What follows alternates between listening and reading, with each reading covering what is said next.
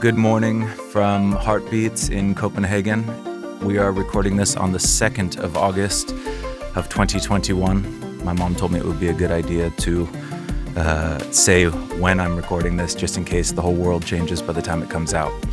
This show is called So What Else Do You Want to Talk About? So, today I have my friend Karl-Oskar, um, who is on his first day back from holiday and is down here in Amager in a recording studio on a what seems to be about to be a rainy day. So, thanks for coming down, dude. Thanks. Thanks for having me. Where have you been? You've been on holiday, so where have you been? I've been um, I've been away for three weeks, Okay. and um, the first week I was um, taking care of uh, my su- my new son Alban because the daycare was closed. Um, so I didn't I didn't have that first week of holiday. It was more like pretty much work with him because he's uh, only one year old, and that was like I thought I was going on vacation, but Right. uh, it was this double amount of work. Sure. Plus that I, I I spent half that week just trying to kind of like get remote and trying to get offline, but you know it's just super difficult just to shut everything down.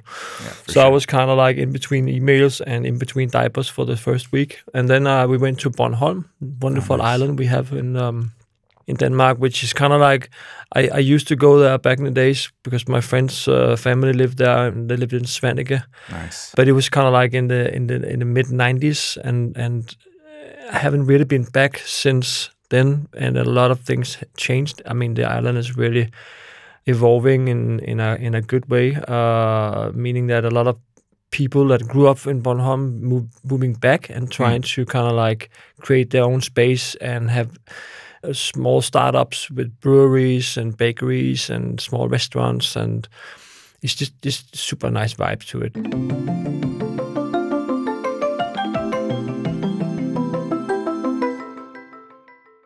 Ok- Okay, so you're definitely not what anyone could consider to be a one-trick pony because you have your hands in a lot of pots. So you have you work with Woodwood still, right? And then you have Pas Normal Studios. You're working with Corsa Pizza as well, and I assume other things. What do you call yourself? Like, what is your title? I know you probably have different titles at each place, but like those are all completely different industries, basically. Yeah, I think I'm more and more. I think I'll call me, myself an entrepreneur.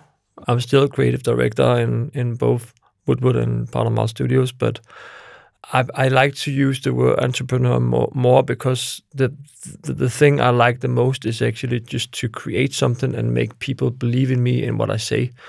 I'm may, maybe not the best designer in the world. I have some I have a team to to help me with that, but I can create something uh, of an idea and it and so I think um, I don't like to see myself as having any limits on what I can actually do. It just needs to feel right, and uh, and uh, those those three uh, elements that you that you just mentioned, those those are my main tasks at the moment. But who knows? Maybe some new. And also things. being a new dad as well. I mean, And you've- also- and you've practiced that before as well. So yeah. that's a that's another full time job. Yeah, definitely. I mean, I mean, I'm becoming a father now in my mid 40s. Maybe I'm I'm actually more ready to be father than I was when I was 25. I can When imagine. I when I became sense. father the first time, when we just started Woodwood, and I was just about to travel the world and you know kind of create that whole brand, and then um, it's definitely a nice thing. Uh, there's a lot of stuff I forgot totally all about, like all the practi- practical stuff. Mm. But I, I, I think I have like a, more calm within myself.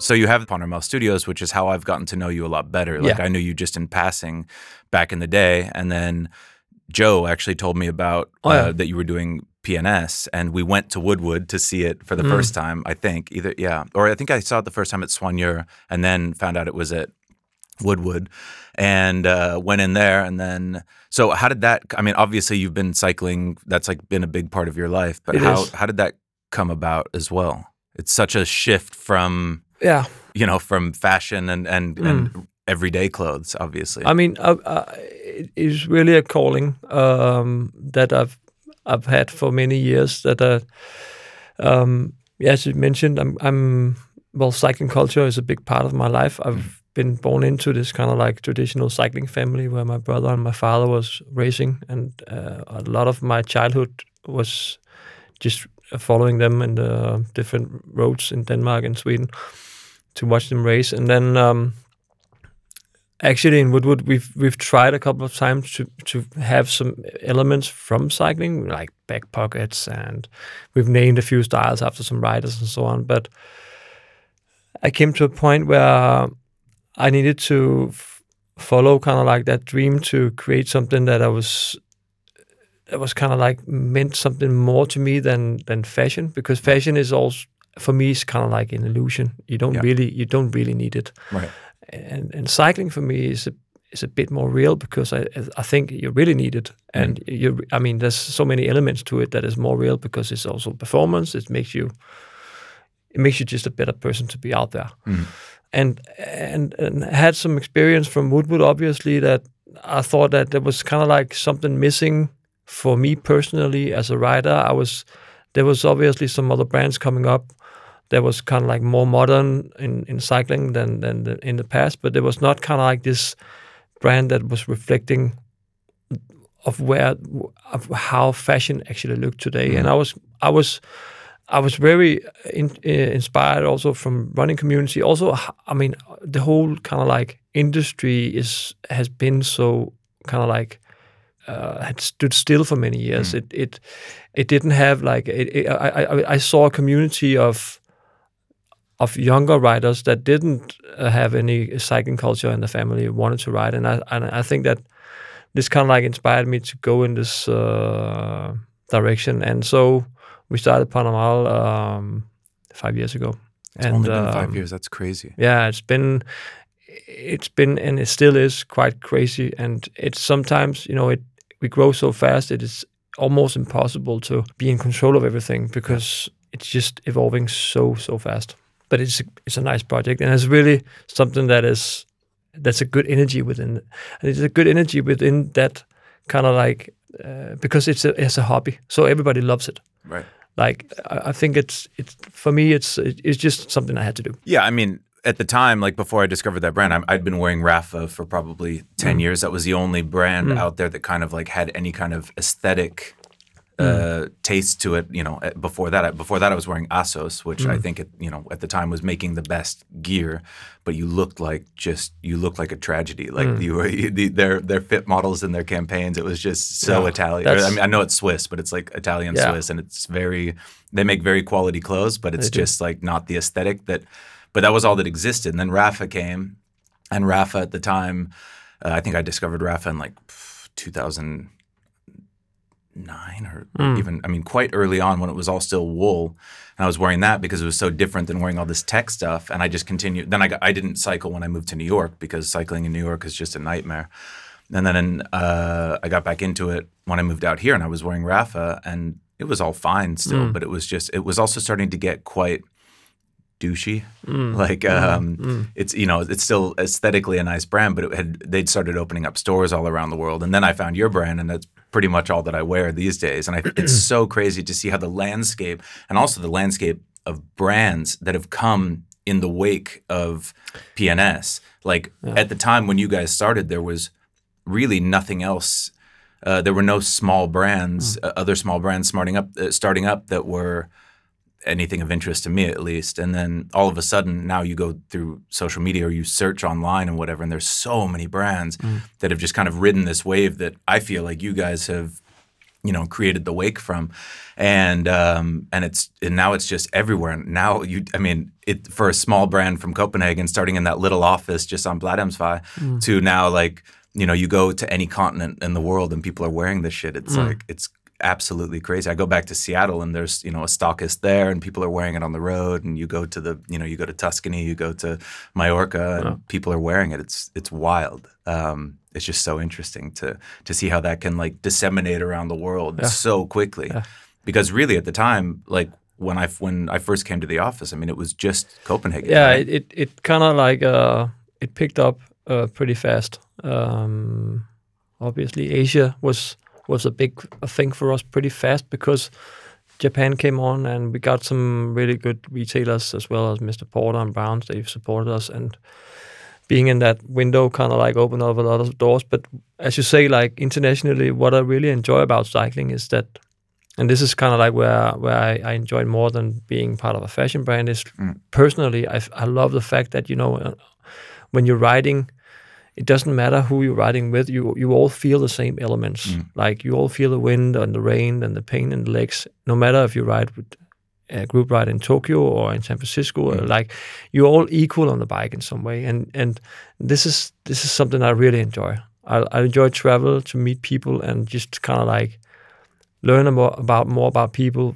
throughout cycling because it's um, there's just something uh, happening when you like kind of like are in this together in some Yeah. way. So even though I, I enjoy cycling a lot on my own, but I also like to cycle like uh, abroad and especially with a lot of people I don't know. So So, and you were just riding in Andorra and like in the Pyrenees not so Yeah. long ago as well. How horribly difficult was that? That was tough. I, I mean, it was it was uh, we we decided kind of like to. I mean, we haven't been able to travel due to COVID and um, for a while, and and we needed to kind of like yeah, we just thought we just just get the fuck out of the office Yeah. and do something crazy and like how how hard how hard is it really to ride those um, state uh, mountain stages in, in the Tour de France and so we kind of like uh, me and Ashley and Sune from from the office. We went down to um, to ride those. Uh, I think it was three stages in a row, like full stages, and um, it was pretty tough. I mean, it was. I mean, I had just had the first injection of, uh, of the Pfizer the, the day before I left, which was really bad timing. So I was kind of like struggling the first couple of, of hours every day, but the heat was horrible. But I mean, again, like when you're sitting there and you know that you're doing the same stuff as the pros are doing like a couple of weeks later you really like you get some extra power in some way because you really feel like it's a special thing like the route is special because they're going to ride there and you like and i was really enjoying watching the uh, the race on the telly because you can i mean you can obviously know you could um, remember how much you were in pain. Yeah. Uh, this and that but um And see how much faster they Yeah. are than than Yeah. anybody that we've ever met. Yeah. Right. It's But that's also kind of like a good example on you know how we want to see ourselves as, as a brand in Pas Normal. Like it's it's made for cyclists by cyclists. I mean, we we go out and kill ourselves a couple of times every week, and we go out and do this stuff. I mean, this is real. This is really the best feedback you, you have from whatever you create is like when you're in it. Yeah. And so we are in it and we feel all the elements. We get the rain, we get the wind, we get everything. And it was just it's just super important for us to do these things once in a while. Um, I'd like to do them them more often, but Yeah. um, yeah, let's see. The world open up soon, I guess. And do you hope to be able to travel more and ride more? Yeah, abroad? yeah. I really wanna. I will. I wanna spend the next couple of years traveling more and, and riding more. As we're rolling out a lot of new, uh, like not only line extensions, but also kind of like uh, retail spaces around the world. I really want to be part of kind of like growing that part and and and and explore the world more than I've done the past couple of couple of years. And like right when Corona started, you were in Mallorca, weren't you? And- Yeah. And, that grand opening of that kind of first flagship store had to be postponed, and you guys all had to leave the island, if I remember correctly. Yeah, yeah, yeah. That was We right during were- the brand summit. we were yeah we were op- we were about to open the store on the Friday um, evening in, in in in Palma, and and uh, yeah like around noon we we realized that the world was shutting down and we thought it was not gonna be kind of like the the nicest kind of like signal to send that we were Yeah. going to have a kind of store party so we uh, we just closed down the store the day uh, on the day we were supposed to open it so it was kind of weird weird times uh, but it was weird for everyone so Yeah. Just weird to be, because I mean, Spain got hit pretty hard as well. And Spain and- got pre- hit pretty hard and you weren't allowed to go out and train right. for a couple of months you would get a, f- a fee of i think it was like uh, 2000 euro or something Yeah, crazy something crazy. So uh, I mean, everybody was going on Zwift and Wahoo and all those uh, indoor cycling stuff, and I was just feeling super relieved that here in Denmark you were actually allowed to go out and train. I was Yeah. I was afraid that there was gonna be like a curfew as well here, but hope uh, s- uh, luckily for us. Uh, there weren't so actually those months I was doing those long I remember you also like took those crazy long rides Yeah. all of a sudden 200k become became the new normal Yeah. 100k because everybody had a lot of time to cycle and it was it was nice. I got to see some things in Denmark that I didn't have the time to see and explore. So in that way, Corona, Corona came nice. I think. Yeah, I mean, uh, I took all last summer basically exploring Denmark, which prior to you know in, in the in the couple of years prior, I had been you know, kind of thinking it was boring riding here. You mm. know, just going up north, doing, you know, going up to uh, and Arresø, and like, you know, that would be about as far as I would go. And then mm. all of a sudden, I had all this time on my hand, and I'd go hop a train to Korsør and ride back, or you know, do something, or I'd see some route that you would do, and it's like, where's that bridge? And it's yeah. like I have to go check that out, and I just copy your route and. I go, mean, yeah, yeah I mean, there's definitely like if you once you get, really get in that mode, then you realize that you know there's also this kind of like thing with ferries. Yeah, this super. I I I mean, this how romantic isn't it? Just to ride your bike and then just drag it onto a small ferry, sail for like ten minutes yeah. to another like small island, and yeah. like you don't. I mean, you tend to forget about all this water we have, mm. even though we're surrounded by it in Denmark. Yeah. Like you, you, if you're in the city here, you, you, I mean, sometimes you know you you don't even see the harbor for one week because mm. you like you you have your small routes. But yeah, I think I was I was really enjoying those routes you were doing and and uh, and doing those long rides. Yeah, I'm off it this year. I'm I've only done just about six thousand kilometers this year. I think this time last year I was at about nine thousand, so wow. I haven't been able to. But six is a, is a lot. That's more than me. Yeah, I mean I. But you know we're already getting to the end of the season, you know, and August yeah. is generally pretty rainy here, so we'll yeah. see how much more I can get in. My goal is ten, but okay. we'll see if I can pull it oh. off.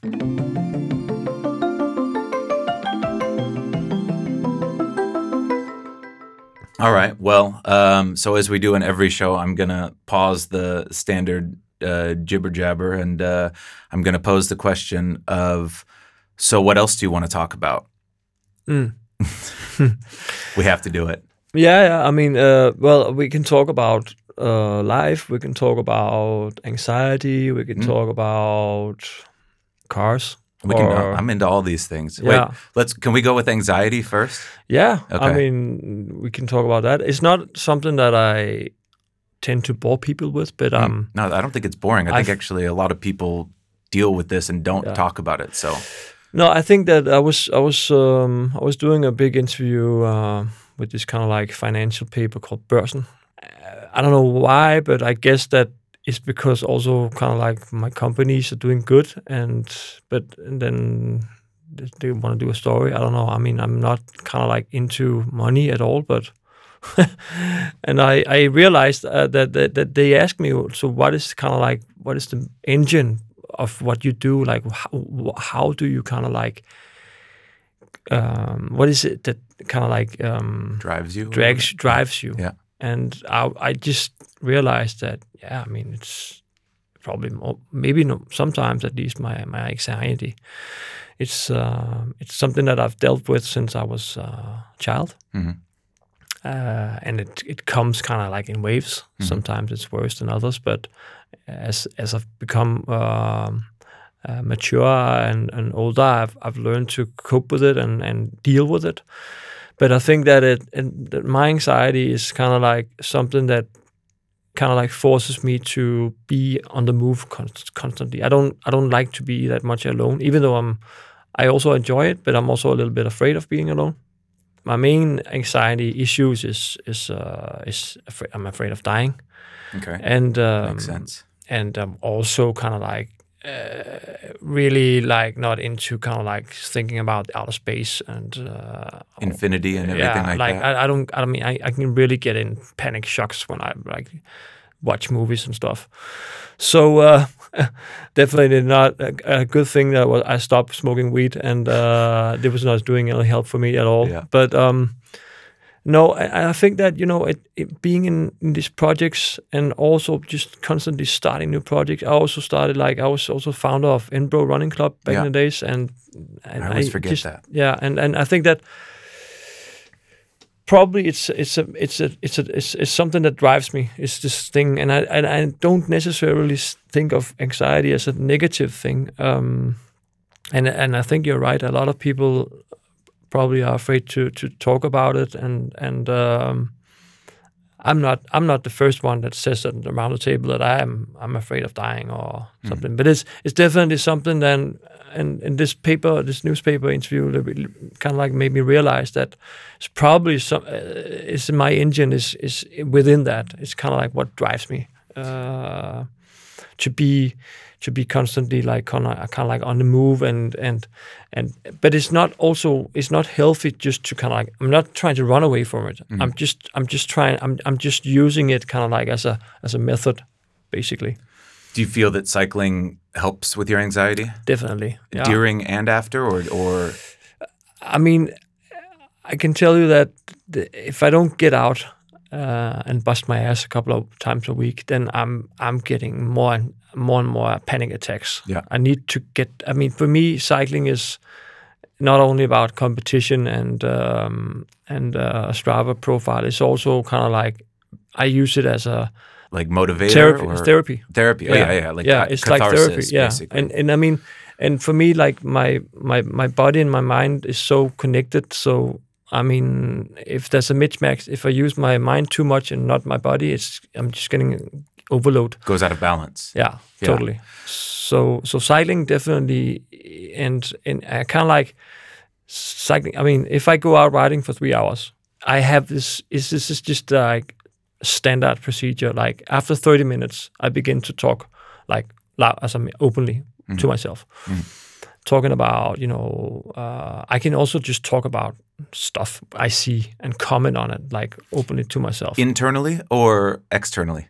Both. I do. Yeah, I do both Yeah. as well. I found myself out in the forest, like yelling sometimes. Yeah, even. I yell. I yell Yeah. as well. And nice. I mean, okay, I, I'm not the only one. I'll Cool. start to yell. I can also like ask animals stuff, Mm. like random stuff when Okay. I pass a, a cow or a horse or sheep or anything. But I I try to. It's something that I use to to kind of like reflect on things. Yeah. And after one hour, I I start yelling. Mhm. And I start yelling at the wind, I start yelling at the sea, and I start yelling at my legs and my bike. And then I kind of like also, uh, it kind of like just, I, I, after one and a half hour, I've, I'm, I'm free. Then I can just concentrate on, on, on pedaling. Yeah. But uh, it's something that I use, uh, and I've been doing this for many, many years. It's a bit meditative as well, I guess. Totally, But totally. do you also meditate ever? Do you ever? No, I, I do that when I cycle. Yeah. Uh, and I and that's my that's another element within my kind of like exercise is that I try to become become the road and and forget about myself. I tend to do this best when I'm if I'm climbing.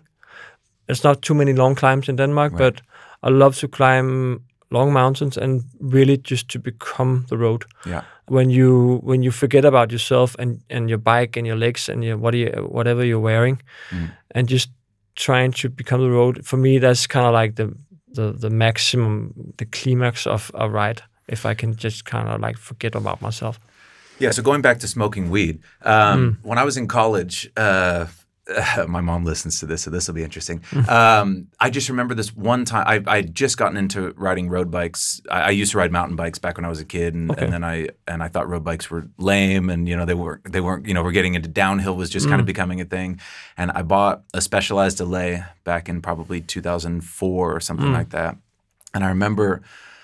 I was super stoned and I had to go do something. And I got on my bike and it was a really beautiful day. And I had to ride somewhere very close by. And I remember it was, I was going to the gym a lot. So I was like kind of like ripped and, and quite mm. thin. So I got on the bike in just my boxers and no shoes. And I rode my bike and I was very stoned. And riding my bike and all I remember thinking at this moment was how beautifully efficient this was and listening to the sound of the tires connecting with the road and thinking about how I didn't really have to push that hard to make this thing go forward at quite a nice pace. And then now I still remember this. Uh, it's one of the few things I remember from the times when I have gotten stoned. And and I remember this when I'm out on the bike, when I'm riding in a forest where there's no sound of the city or there's no airplanes uh, airplanes flying over, and I and I listen to the bike and I listen to the little grains of sand underneath the tires, and I hear my sweat drip onto the top tube, and I hear my breathing. I don't listen to music. I don't know if you ever listen No, to music when no, you're writing. I think it defeats the whole purpose. yeah Um, and it's such a beautiful, yeah, like it's meditation in a way. But I've also found recently, especially starting last year when I started doing these longer rides, um, you know, 200 plus, I'll come home from these, you know, seven, eight hour rides and my heart rate has been at such a high level for such a long time that I'll come home and I'll have so many endorphins in my blood, you know, my brain, whatever. Mm. And I will have, I've noticed that I have this almost an overwhelming anxiety when I come home from these long rides, three hmm. hour rides, four hour rides, not so much, but a full day on the bike. Hmm. And I come home and I can't focus. I can't, it's like a task to make food, it's a hmm. task to take a shower like everything just seems very overwhelming at a certain point like like almost like having a really busy day where you're working you know from first thing in the morning until the sun mm. goes down and, and you're just constantly going um, so I think that you know finding that balance as well. I think 200k rides are a bit excessive, obviously, but that's also kind of the point. But I, it's interesting how at a certain threshold I start to almost suffer from it mm. afterwards. Whereas with running, you know, 40 minutes, an hour of running, I come home and I have this like amazing like almost enlightenment moment afterwards mm. where if I was in a shitty mood in the morning before I started, I go for a run and I come home and I'm like, whoa, that's all gone. Mm. Like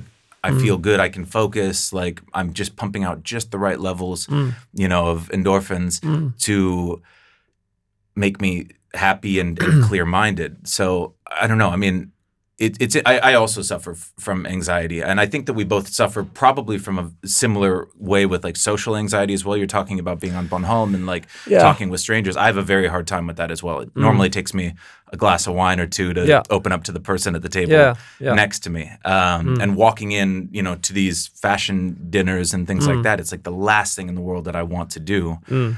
And I force myself to do it because I force myself to try to overcome mm. these uh, difficult things for me. Mm. And then I sit down, and generally speaking, I end up having a good time. And it, mm. of course, requires a you know a beer or a glass of wine Yeah, or whatever. But yeah. but it's terrifying, and and and I also I'm, I think I'm also quite shy, although people don't believe it, and I think people probably wouldn't believe it if you told them that as well to their face, because we don't look like shy people. We look. Yeah. I think people would look at both of us and be like, "Wow, that guy looks like like he's like very confident Mm. and and like or even like mean or something because Mm. you know I mean I don't have a beard right now, but I think that's quite an intimidating look for a lot of people. Yeah. Um, and for when so I I resort to silence in these moments when I walk into a situation that scares me, and it's such a catch twenty two because I'm scared of everybody in the room. They're potentially scared of me. I don't talk to anybody because I'm scared. They don't talk to me because maybe they're intimidated. And then nobody talks to anybody. And then you start feeling poor about yourself because you're sitting in this room next to a bunch of people. And they and and and they think you're arrogant. Exactly. And that's the worst thing because mm. It's also an, another catch 22 is if I don't start talking to somebody, they think mm. that I'm arrogant. And then mm. if they don't talk to me, I feel like they don't want to talk to me. Mm. So then it furthers the problem. And then everybody leaves being like, wow, that guy just sat next to me silent for the whole night. And, and you're like, I just wanted somebody to talk to me. Yeah, I'm not yeah. good at starting the conversation, yeah, right? yeah. And, um, generally speaking, I'll like kind of eavesdrop in those situations and, and listen in and try to jump in a conversation if there's some tangent that I can that I can kind of get on. Um, but yeah, it's it's a it's a self manifesting thing because you, yeah, I mean, I, I get branded as an mm-hmm. asshole probably ninety nine percent of the time, but it's not. I mean, maybe I am, but but it's mm-hmm. not for the right reasons. It's because people think that that I'm arrogant. I think arrogant is the is the number one thing that mm. people would brand me as, and and and I don't. It it sucks, but I also I also especially in the fashion circle, I also there's so much people who just go to these dinners and these events just to like climb the ladder, and they talk to people because it's good for their network, and I refuse to do that because I don't want to use anybody to get somewhere, and I definitely don't want to have all of these superfluous frivolous um, relationships that don't bring anything to me. I mean, work is one thing, but I don't want to get hired because I'm fun to go get drinks with or because I'm, you know, fun to talk to. I want to get hired because I'm good at my job. I don't, you know, I don't, I understand the networking thing, but I don't want people to think that I'm only talking to them because they're in a position that can help me. Mm. And it's not as much of a problem here as I think it is in like London and Paris and New York and places where people are just walking all over one another all the time. But it does exist. Mm. And it's just so inauthentic. So I'm I'm I get a lot of anxiety from that as well because I don't want people to think that I'm just trying to interact with them to get something from them. Because Mm. I've had people do that with me, people who hang out with me, pretend to be friends, Mm. and then all of a sudden you're not friends anymore and they're, you know, yeah, they've ta- they've taken the people that you've introduced them to and all of a sudden they're working for all of your yeah, you know all of your clients and things like that now Yeah. and and Yeah. it's it's very weird but yeah it causes me a lot of stress these these social situations yeah, yeah. I can I can totally relate to that. Um, I think that that um, one thing that is that I'm also having trouble with is kind of like when if I'm in a if if I'm in a place where I kind of like it's it's been organized, you know what we're gonna talk about, and I mean I don't like too much to talk about with people like what they do.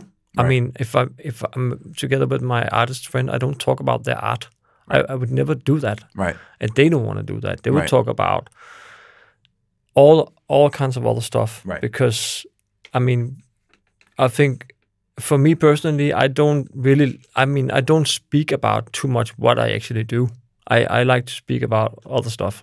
So, Yeah. And um, that's why we made this show yeah, I know, and I think that that um, I, I can I can be uh, I can also be quite intimidated if it's too many people and and uh, but especially kind of like I don't I, I mean I'm also think I think I'm also kind of like thought of as being a, a, a bit arrogant in some way, but it's just I mean basically I I just I'm just shy and then do you consider yourself arrogant in any way or like do you understand I, how can people be arrogant. I can be arrogant. Yeah. Uh, and I have been arrogant, uh, and I have been more angry Yeah. in, when I was younger. Mhm. Uh, I'm not angry anymore, Mm, uh, and I think that anger was, yeah, I, I just took all the bad elements from my youth and just, uh, and I couldn't get rid of them when I was being uh, an adult, and uh, I've I've used it, uh, it wrong, but now I've I've learned to deal with it, and I've taken that away from me, and uh, I think that in some ways I'm still a little bit arrogant, but I really I really try not to be. Yeah, I think that there's also a thin line between confidence and arrogance as Yeah. well, right? Like if you know that you're good at what you do, and if you know that you can do things without the help of others. I mean, it's all obviously you have a team and things like that. But mm. if you know that sometimes, I mean, I know sometimes I can do something better than somebody who's doing it for me, mm. right? And that's why we're in the positions that Yeah. we've that we've gotten to, so that I understand how people could perceive that, and I don't think that there's anything necessarily wrong with it, but I do think that people can misconstrue that as like an yeah as a negative thing and in some situations it can be because it can be very selfish as Mm. well and it can be very like um egotistical or, or something Mm. like that but Mm. i don't know i mean yeah i don't necessarily think it's a bad thing i definitely understand how people can consider me to be arrogant but i think that it comes from two things confidence and also insecurity and Yeah. like overcompensating Mm. for things that I'm not sure of myself Mm. and trying to feign, Mm. you know, this um, this air of Mm. of of confidence or whatever. And and obviously, whenever you fake any kind of any kind of anything, it Mm. comes across as um, it can be it can come across as negative or as faked, and Yeah. and and that's Yeah. also not a good thing. Yeah, I think for for for me personally, I I I try to kind of like signal this confident thing, but I'm I'm I'm really doubting myself Mm. quite often, and um, I can sit in board meetings and I can sit in different situations where I think to myself like, when do they find out it's just me? Like I don't Right. know anything about this. Imposter syndrome. Yeah. Yeah. And so, um, and I've been, I mean, I, this is kind of like, you know, um, something that uh, as just me, I've learned to, to cope with that. But I really found out when I was, because I'm also like uh, an external censor and the academy. Mhm. And um, f- the first time I went to, to to the school there, and, and I realized that I really do know a lot of things Yeah. because there was these students that didn't know anything, and I was like, okay, so you actually you you, you know stuff. Karl.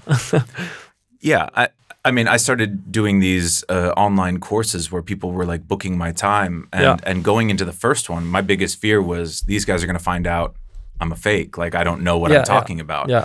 and I had that fear for probably the first thirty minutes of the first conversation until I realized that in any job. I mean, even if you're washing dishes in a in a restaurant, like you mm. get a new guy who comes in, he needs the guy who's been washing dishes for you know mm. a year to teach him how to do it the best way, right? Mm. Like there's always experts in any field, and I mean, I've been doing my job for so long that obviously just through repetition of, of doing the same thing, I know things that somebody who's just getting into it might not know. Yeah. That for us is something that's automatic and something that just happens without thinking about it. Mm. And with, you know, for them, it's something that they actually need to learn.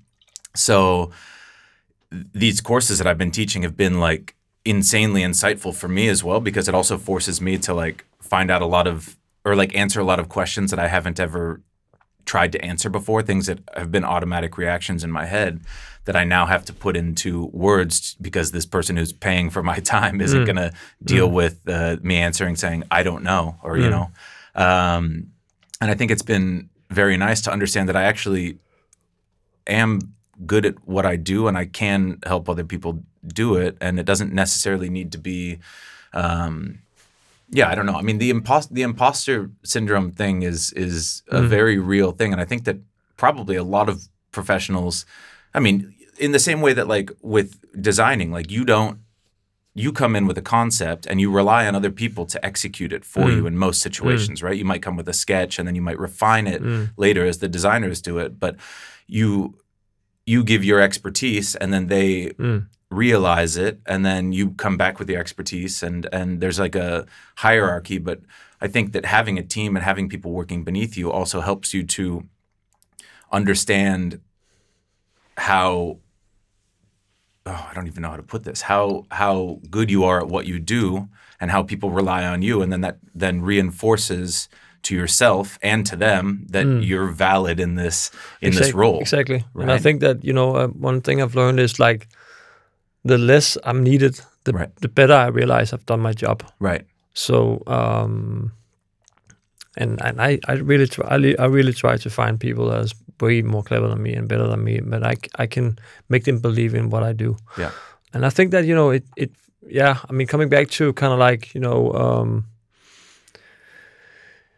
like who you are and and w- which, direction you take in your life. I think that starting in in- when we started Wood Wood, just reflecting a little bit on that is is this is was when I was young and I was angry and I I was kind of like I took these things from my youth that I kind of felt it was expected of me to say like the unpredictable stuff and do crazy st- shit like and be like the arrogant angry st- streetwear guy right um and as as same as when I was kid in school I was kind of like I thought it was expected for me to now Karl's gonna throw the pencil or Karl's gonna like do a water balloon uh, Right. water balloon out the window or something stupid Right. like that and I think that like I, I, I mean reflecting on you know um on you as a person I think that well well growing growing up uh, you know uh, I'm actually I don't know where I'm going with this it's all right no, but I think that you know it. It's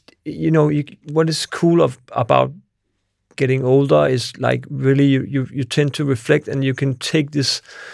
You can you can you can learn a lot of stuff every day. Like um, and having kids is a, good- a good thing for me because I, I I can I can use that as an element to kind of like make things better uh, in compared to a situation I, I was in myself. Mhm. So um, yeah, I don't know. It Didn't make sense. No, no, no. I, I get it though. Yeah, I mean, obviously, with age comes wisdom, right? And Yeah. like you're able to reflect on mistakes or even not things that you've done in the past that you're proud of that maybe other people didn't agree with or, hmm. or whatever. I think it's. I think time is. You know, so many people say that like, you know, when that your 20s are maybe your worst years, even though hmm. when you're in them you feel like it's great, and then people say your 30s or your 40s are some of your best years. You know, hmm. because you're finally coming into yourself and and understanding um, more of who you are and and who you should be, I suppose. And I guess having kids gives you a lot of ability to reflect on that as well, right? It does. I mean, the, I mean, having kids is is uh, you know you, you get to to to to experience everything once more. Yeah. Like you get to realize you, you know you can you can see how they react on things and you and you and you can remember on how you you reacted yourself on those things. Um, coming back to the to the whole anxiety thing, I think that you know um, that's actually one thing that is uh, is the, the biggest trouble for me. That's like to show my kids that I'm afraid of something. Mm. I haven't been t- t- talking with them about my anxiety at Right. all. I mean, they've they've experienced a couple of times where I had these attacks, but it's I'm very vulnerable in showing them kind of like that. You know, daddy is afraid of something. Like Right. as, that's really like a an, an, a fucked up situation, and, and I hope that uh, someday it will will be, be better. But um, yeah, I mean, yeah, because you want to appear as invincible and Yeah. as a hero and Yeah, as a yeah. role model and everything like that. But I mean, I think showing the vulnerabilities would Mm. probably, because I think the way that we look at our parents is like we look at them in that hero, like invincible kind of Mm. way, and and you don't realize that they were also the age that we are now and the age that we were 10 years ago at some Mm. point in time experiencing the exact same things that we are Mm. and we look to them for everything Mm. but they're just trying to figure shit out as Mm. well. So Mm. like I mean it would give me a lot of anxiety I think to be a parent because Mm. I'd be there's obviously a lot of weight resting on your shoulders, you know, to bring Yeah. this human being up in the right way Yeah, using and quotations then- and and not fuck it up basically. Yeah, and I mean, in this, you know, it, it this fucked up world we have today, like, it, I mean, obviously, I think that you know it's the right thing to do, but it's it's not easy to look at the telly and see like the world is falling apart, and then the kids have your whole life in front of them. Like, you know, it's kind of like a little bit sad sometimes Yeah. yeah, I think that you know, uh, yeah, I think you're right. I mean, the, my parents didn't didn't show any vulnerability, and I know that they're super vulnerable, and, and yeah, it's just weird, I it's, guess. it's a weird thing to think about your parents at the same age that you are at any given time because So crazy. especially your parents before they had Yeah. you, right? Because like they were just a boy or a girl or you know, like Mm. they had their own lives going on Yeah. and then all of a sudden they're a parent and their Yeah. entire direction in life changes and revolves kind of around the kids Yeah. in a way and and they become in a way a different person just as you will become a different person as, as you've had Mm. your kids it's it's very interesting like the whole trajectory of life kind of changes in the moment that you that Totally. you have a kid And I think that one thing I've really reflected on lately is just like basically time. I mean, Yeah. time is just so fucking weird. Like, time for me is actually the biggest luxury you can have because I I don't agree I don't have so much time. yeah And I always say like I don't care if somebody shows they have a new Rolex watch or a new car or something, but if they told me like they've been in Mallorca to ride their bikes for one week, I was just like, wow, you have the time for that? Like Yeah. I'm super envious. Um, but time is also weird because it you know it it's really like one of the strangest things. Basically, I guess time like when does it start? When does it end? Is like this whole infinity Right. thing. I don't I don't like to t- think about too much, but it's just super weird. And Yeah, I think that isn't wasn't it Einstein that said we're not really I mean we're basically not really here. Like I don't know. You tell me, man. I'm Ah. I'm terrible with, with, with this kind of stuff. I'm smart, but I don't know. I don't know that one. Yeah. But yeah. It's, I mean, it's well. I mean, oh, I had this conversation with the with the last guest that we had talking about. I think that one of the most interesting things, the most interesting ways to look at time is. Have you ever read Slaughterhouse Five? No. Okay, you should read Slaughterhouse Five. It's. I do read. uh, yeah, a little bit, but uh, but again, yeah, time doesn't allow me. anxiety gets in my way with Okay. reading. I have a hard time like focusing on like I'll read a page and I'll I'm like, read. I'll read. I'll read in the in the evening if I have these dark thoughts. I'll Yeah. pick the book up, and then for sure I'm I'm I'll be able to sleep. I, I think that you would enjoy this book. It's it's it's a it's Kurt Vonnegut. It's I think was listed as like one of the top 100 books or or whatever. I read it a long time ago, and it's a when you say the story out loud, it sounds really stupid, but it's about this American uh, soldier in Dresden right before the firebombing of Dresden, and he's abducted by aliens and taken to a human zoo on the planet Tralfamadore. Okay, so it sounds like this stupid story, but Tralfamadorians are fourth dimensional beings and they experience time uh, all at once. Like how we experience time linearly, where we're born, we live, and then we die. They experience it all at once. And I'm probably doing this no justice, but basically, they describe to this um, to this American who's in their human zoo. They describe. He asks the question of how does the universe end and they say oh well we're testing a new form of space travel or time travel or, or some kind of something and we accidentally press the wrong button and the entire universe folds back in on itself and he says, "Oh, okay. Well, if you know that, then why don't you just stop it?" And he says, "Well, it's always happened. It's always going to happen, and it and it you know always will happen." And then they say, "So it goes," which is this. I actually have it tattooed on my arm, but it's um, Okay. It's a very cliche tattoo. I got it a long time ago, but it's a very beautiful thing, and the book is very funny, and it's um, but it's a very kind of easy way to look at and kind of understand this idea of time in a, in a different um, in a different format than what we're used to. Because for us, you know, every day passes, and eventually we're not here anymore. But really, I mean. It, the idea that there's more than three dimensions, we mm. only exist in three dimensions, and mm. thusly uh, we can only understand these three dimensions. Mm. The idea that there's something beyond that's kind of a beautiful thing, and I think it actually helps with anxiety a lot uh, because it you realize that yeah, nothing fucking matters, man. Like it's it's all gonna happen anyway, you Yeah. know. And But I need to. I, I, I, I mean, I've, I've learned that I need to believe in, in something to kind of like not getting depressed. Yeah, yeah, and and so um, I, I need to put things in time. Yeah. To make sure that like they are still there. This is the stupidest thing that will overlive you. Like Yeah. this table will overlive us. yeah, yeah, yeah. But but I think that for me, like putting things in and like having a family is like okay. So when I'm dead, I'm kind of like st- still here. It's an investment. yeah. Yeah, And I think that you know, it, it, I I like the story about Jesus, and I like the story about um, there's something that is is bigger than us, sure. and I, I can't tell you like if I I'm a, I'm I'm I'm not a I'm not a super uh, Christian, but I, I think I but I I think I, I believe, Mhm. and I need I think I need to believe. Sure. Um, so so this is something that I've tend to use a little bit more time on, like trying to understand or at least trying to get in contact with those thoughts Yeah. to kind of like um, because you know it's I don't work eighty hours a week uh, like I used to do when when we started Wood Wood, but so like closing in on I mean I'm 46 now. You obviously you you you think about more what you spend your time on Sure. and I, I really want to get the most out of my day so I can when I go to sleep in the night I, I think like okay that was actually okay I don't like to look at into the computer I don't follow Hypebeast or this I mean I can't cope with this anymore I, Yeah. I need to just focus on what I do and then try to let everything else be on the outside Yeah, and I think having purpose and and if you realize if you just think of you know what you're doing every day is something that's gonna expire, you know, uh, eventually. Like you you need to again with a time investment, having children, creating things like anything that can outlive you.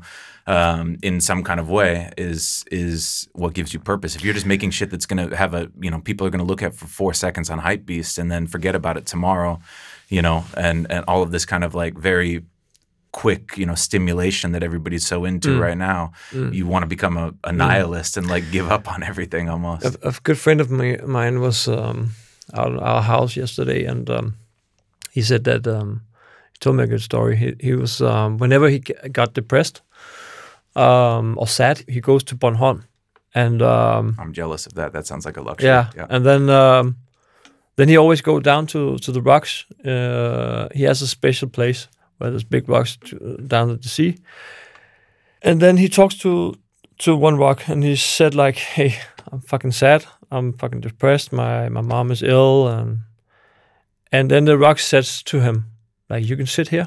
I'm I'm here all the time." Nice. And then he sits there and he feels this rock. It's been there for a thousand millions of years yeah, yeah, yeah.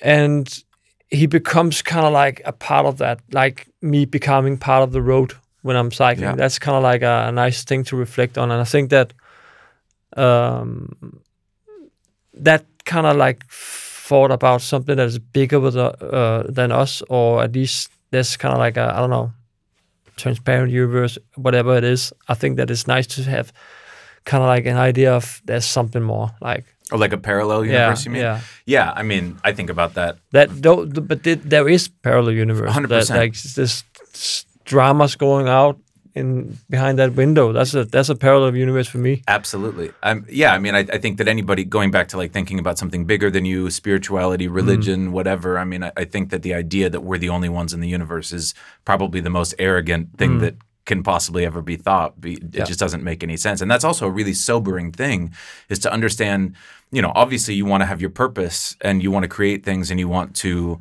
uh, push yourself forward and leave an impact on the earth, but um, a, a positive impact on the earth. Um, but knowing keeping in mind you know that that rock has been there for millions of years it's going to be there when another person in another million years comes and sits on it and asks it for help.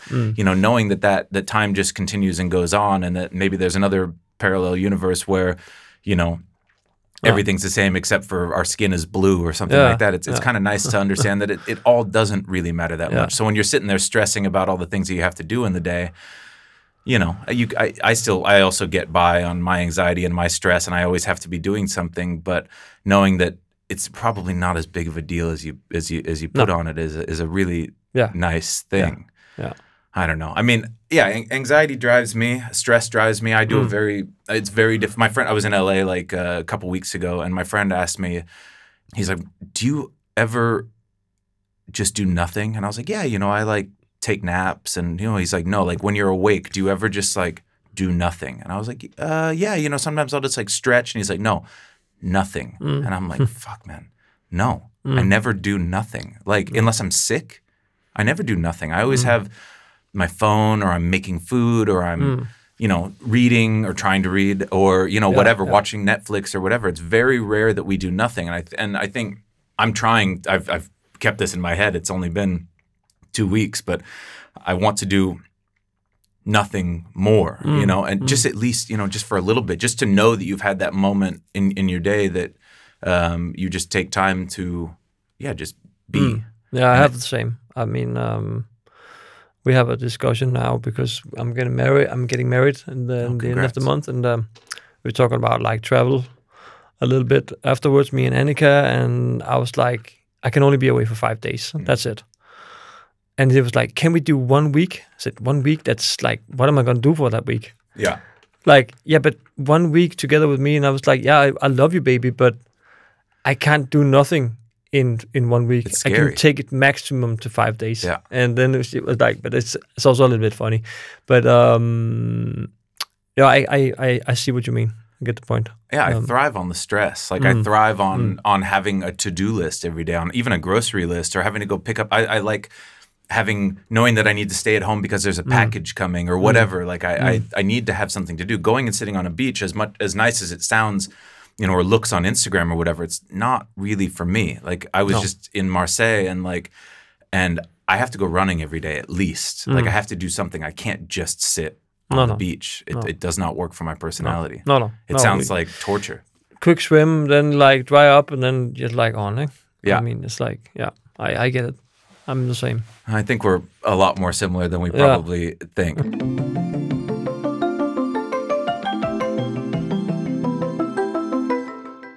Cool. This is this was good. We I think talked about some interesting shit. Yeah. Are you happy? Yeah, we did. Yeah, I'm happy. I'm. I mean, it was good for me actually to come out here and kind of like get my mouth going this day after the holidays, Yeah. and now I'm ready for uh, to go back to the office and uh, have some more meetings. Yeah. Cool. Thanks, man. Have a good day. You too.